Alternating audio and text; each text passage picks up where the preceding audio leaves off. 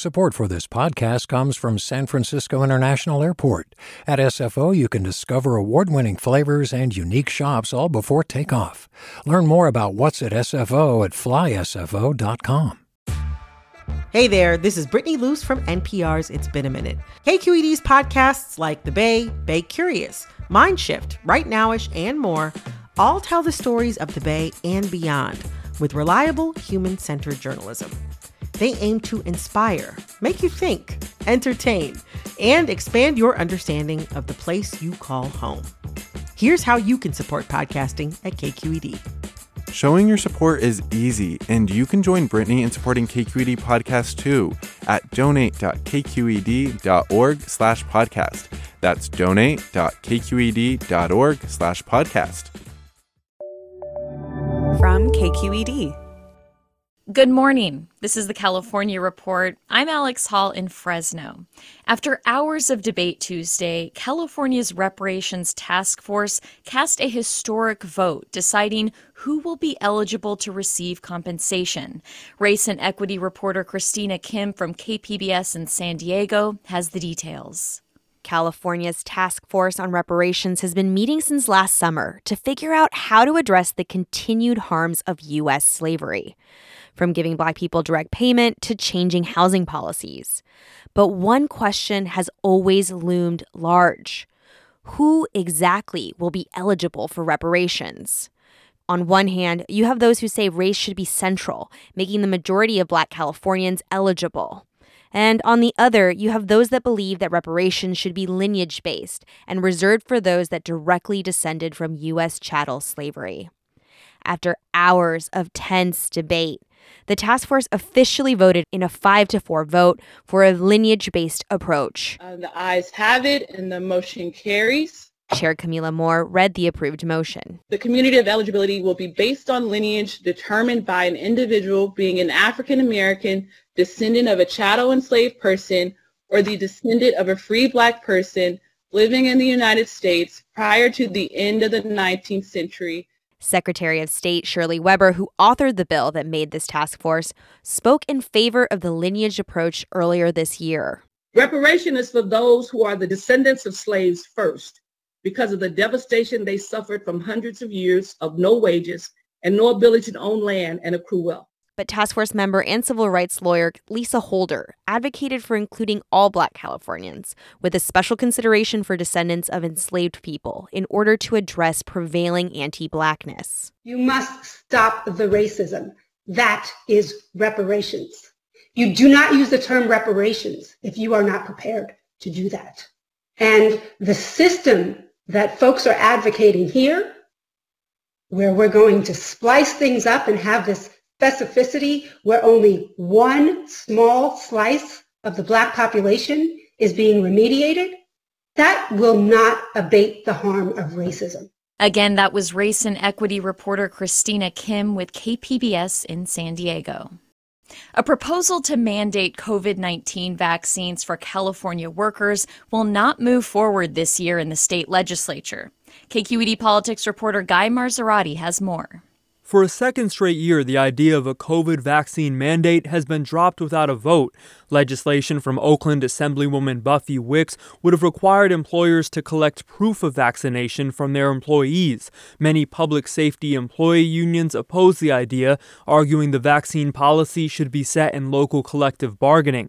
In a statement, Wicks said California's low COVID case rate, quote, provides us the opportunity to work more collaboratively with labor and employers to address concerns. For the California Report, I'm Guy Marzorati.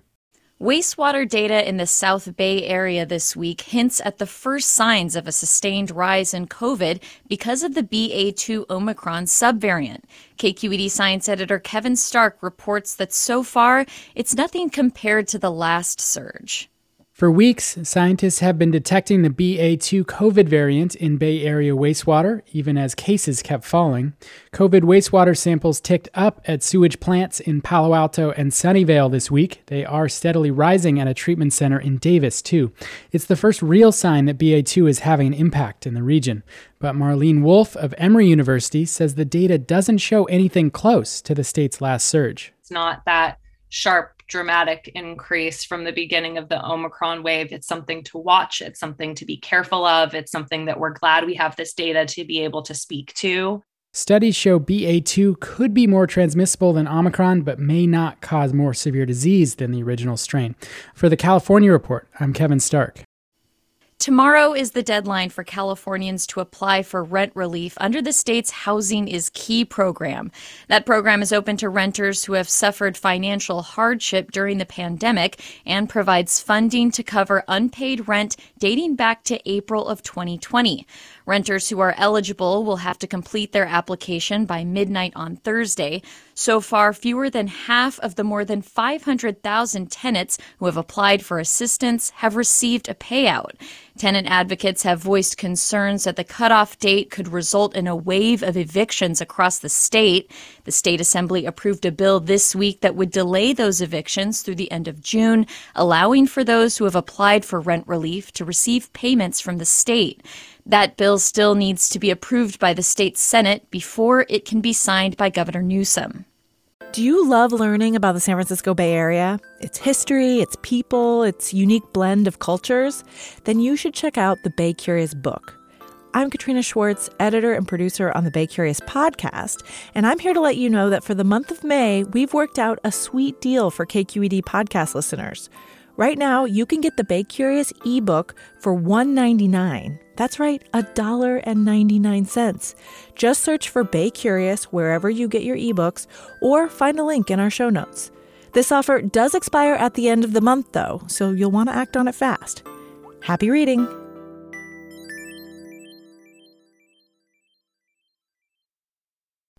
Hey, it's Avery Trufelman, host of Articles of Interest. And I've got to say, I've been a fan of KQED ever since I was a little kid and I would come out to San Francisco to visit my grandma. It was just what we'd always turn on every time we got in the car, every time we were making dinner and turning on the radio. It was always KQED. And then over the years, I've become a massive fan of KQED podcasts because this is local reporting at its best. These are answers to questions you've always wanted to know, interviews with exciting, unusual voices, necessary journalism, all told with love and care and artistry. And did you know that a majority of KQED's funding actually comes from members? It's just people like you and me supporting the programs they love while also getting access to cool events, behind the scenes footage, and so much more. If you want to sign up and be a part of this amazing community, visit donate.kqed.org slash podcasts to become a member today. That's podcasts with an S. Thank you for listening and thank you for your support. A California congressman is introducing a new bill today aimed at helping provide some relief for drivers from rising gas prices. The California Report's Keith Mizuguchi has the details. The bill from Central Valley Representative Josh Harder would send $500 gas price relief checks to single taxpayers across the country and $1,000 to joint taxpayers within 30 days of passage. Harder says the goal is to simplify the process of getting money into the hands of consumers more quickly. He says his constituents in the Central Valley are being hit especially hard, with the average price of a gallon of regular gasoline more than $2 higher right now than the same time last year. The congressman has been working to tackle the issue of gas price for months, long before Russia's invasion of Ukraine. In December, he wrote directly to Governor Gavin Newsom urging him to immediately cut the state gas tax. He also introduced legislation last month to suspend the federal gas tax. For the California Report, I'm Keith Mizuguchi. With COVID cases surging in Europe and Asia, one of the big questions on a lot of people's minds is are we next? Well, the new BA2 subvariant is now the dominant strain in the US, and it's responsible for a growing portion of cases here in California but it's not driving a surge, at least not yet. KQED health correspondent Lesley McClurg joins me now to discuss what's going on and what we can expect. Well, we know it's really, really good at its job because it spreads extremely fast. There's a, a, recent study out of Sweden showing that the viral loads that someone carries after getting this are twice as high with this new BA2 subvariant compared to the original Omicron variant, which, as we know, as we remember, was very transmissible. I'd say the good news about this new variant is that it does not seem to make people any sicker than the original Omicron variant. You know, for most people, especially those who were, you know, vaccinated or boosted, um, you may get this, but you're not going to get, you know, super sick. So far in Europe, you know, where this thing is surging, it's not causing any more, you know, need for intensive care inside European hospitals. If that's the case, is there any reason to worry? Well, I mean, cases are still dropping here in California. Just in the last two weeks, cases have dropped, and ER use here is not increasing, and death rates are continuing to fall. So we are not seeing really the impact of this subvariant yet. It is here. We know that it's here. We've seen that in wastewater data, um, but we're not really feeling it. And I, I want to highlight that you know there's kind of a a yet. There is a potential for a surge here. And really, whether or not that surge will, will make a difference or make an impact, especially in terms of hospitalizations and deaths, will largely be determined by how many people are vaccinated in a community and then how many, you know, older people are boosted. So a place with a lot of protection, you know, should be okay. So just looking throughout the state, are we seeing any surges? We are not seeing any surges yet. And, and we may not, you know, in a place like the Bay Area, where we experienced the recent Omicron surge and that, you know, immunity that came out of that combined with the really high vaccine rates here leaves this area with about a, like about 90% coverage. And yet we know it's here. Wastewater data is showing that. And it is starting to push up cases here, but nothing like a surge. And we're also seeing some very slight upticks in, you know, some other counties like Plumas County and Los Angeles County. And if we were going to see a surge, we would likely see it in a place, you know, rural areas or the Central Valley where vaccine rates are, are lower. So, who is most at risk? Anyone who isn't vaccinated and didn't get Omicron in the last surge. And what should people do to protect themselves? I mean, at this point, health officials are not you know, suggesting or recommending that people make any major course corrections in their daily lives. They shouldn't really need to change much right now. There are no impending sort of policy changes that are about to come down. It's probably a good idea, you know, if you're not vaccinated or boosted or up to date on those, to do that. Um, maybe stock up on some home testing kits to prepare. Given a potential surge and the approval of a fourth booster shot for folks over 50, should someone try to hurry and rush out to get one? I mean, there's not really any data on that yet.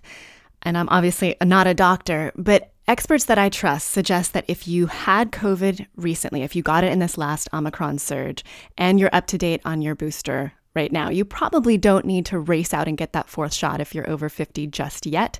Probably watch local case data and, you know, in a month or two, then it's probably a good idea to get that fourth shot. There's some really compelling data that just came out of Israel suggesting that that fourth shot is a really good idea, especially in, in terms of avoiding death for, for older people. All right, Lesley McClurg, thank you so much for joining us. Thank you.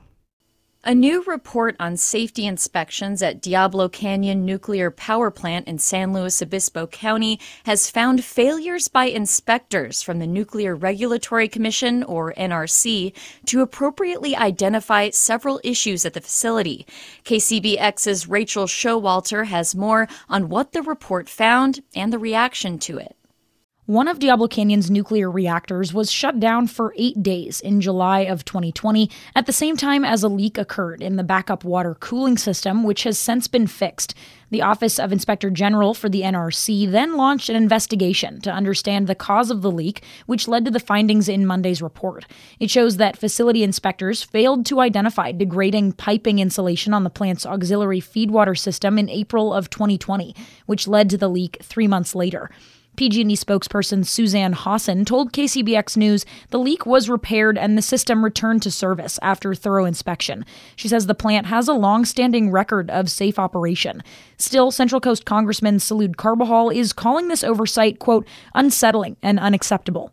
The negligence detailed in this report will erode the public trust and confidence in those who are tasked with keeping everyone safe. The report says Diablo Canyon does meet regulatory requirements and continues to operate safely. In a statement to KCBX News, the NRC's senior public affairs officer, Victor Dricks, said they are reviewing the report and will take appropriate action if needed. He says public safety was never endangered because of this incident. Heather Hoff works at Diablo Canyon Power Plant and founded the nuclear advocacy group Mothers for Nuclear in 2016. The group is working to keep the plant open past its planned decommissioning in 2025. Hoff says the report comes at a sensitive time in the debate over nuclear energy. And although it sounds alarming, the leak was never a safety issue. Anytime you say, oh, there was a leak at a nuclear power plant, that sounds scary. And so we have to acknowledge that. And it's all right to have that emotion, but scary and dangerous aren't the same thing. Hoff hopes people look at what she says is the big picture of nuclear as a safe and clean energy source. Small failures like this really don't have an impact on the overall reliability of Diablo Canyon as a power plant. Congressman Carbajal is urging the NRC to hold its inspectors accountable for, quote, breaking protocol. He also plans to formally ask NRC leaders to detail what went wrong during the inspections and how they will enforce safety regulations until Diablo Canyon closes. For the California Report, I'm Rachel Showalter in San Luis Obispo County.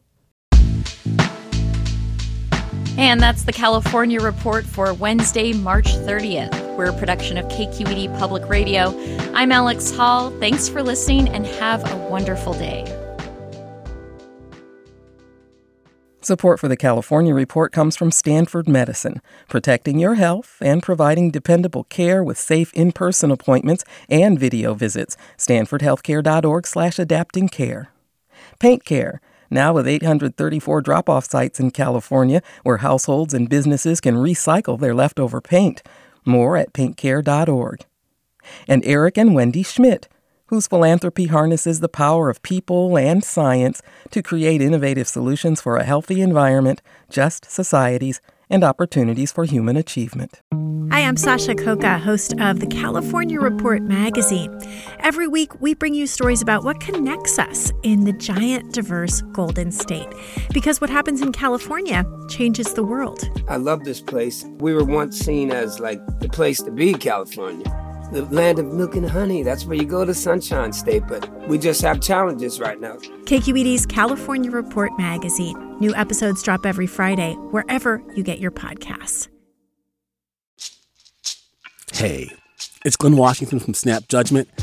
And if you love what you're hearing, and I know you love what you're hearing, please consider becoming a KQED member get special access to cool events, behind the scenes footage, and so much more. Plus, you'll sleep better at night knowing you did your part for the community you depend upon. It's in you. Please be in it. Visit donate.kqed.org slash podcasts to sign up now. That's podcast with an S. Thanks.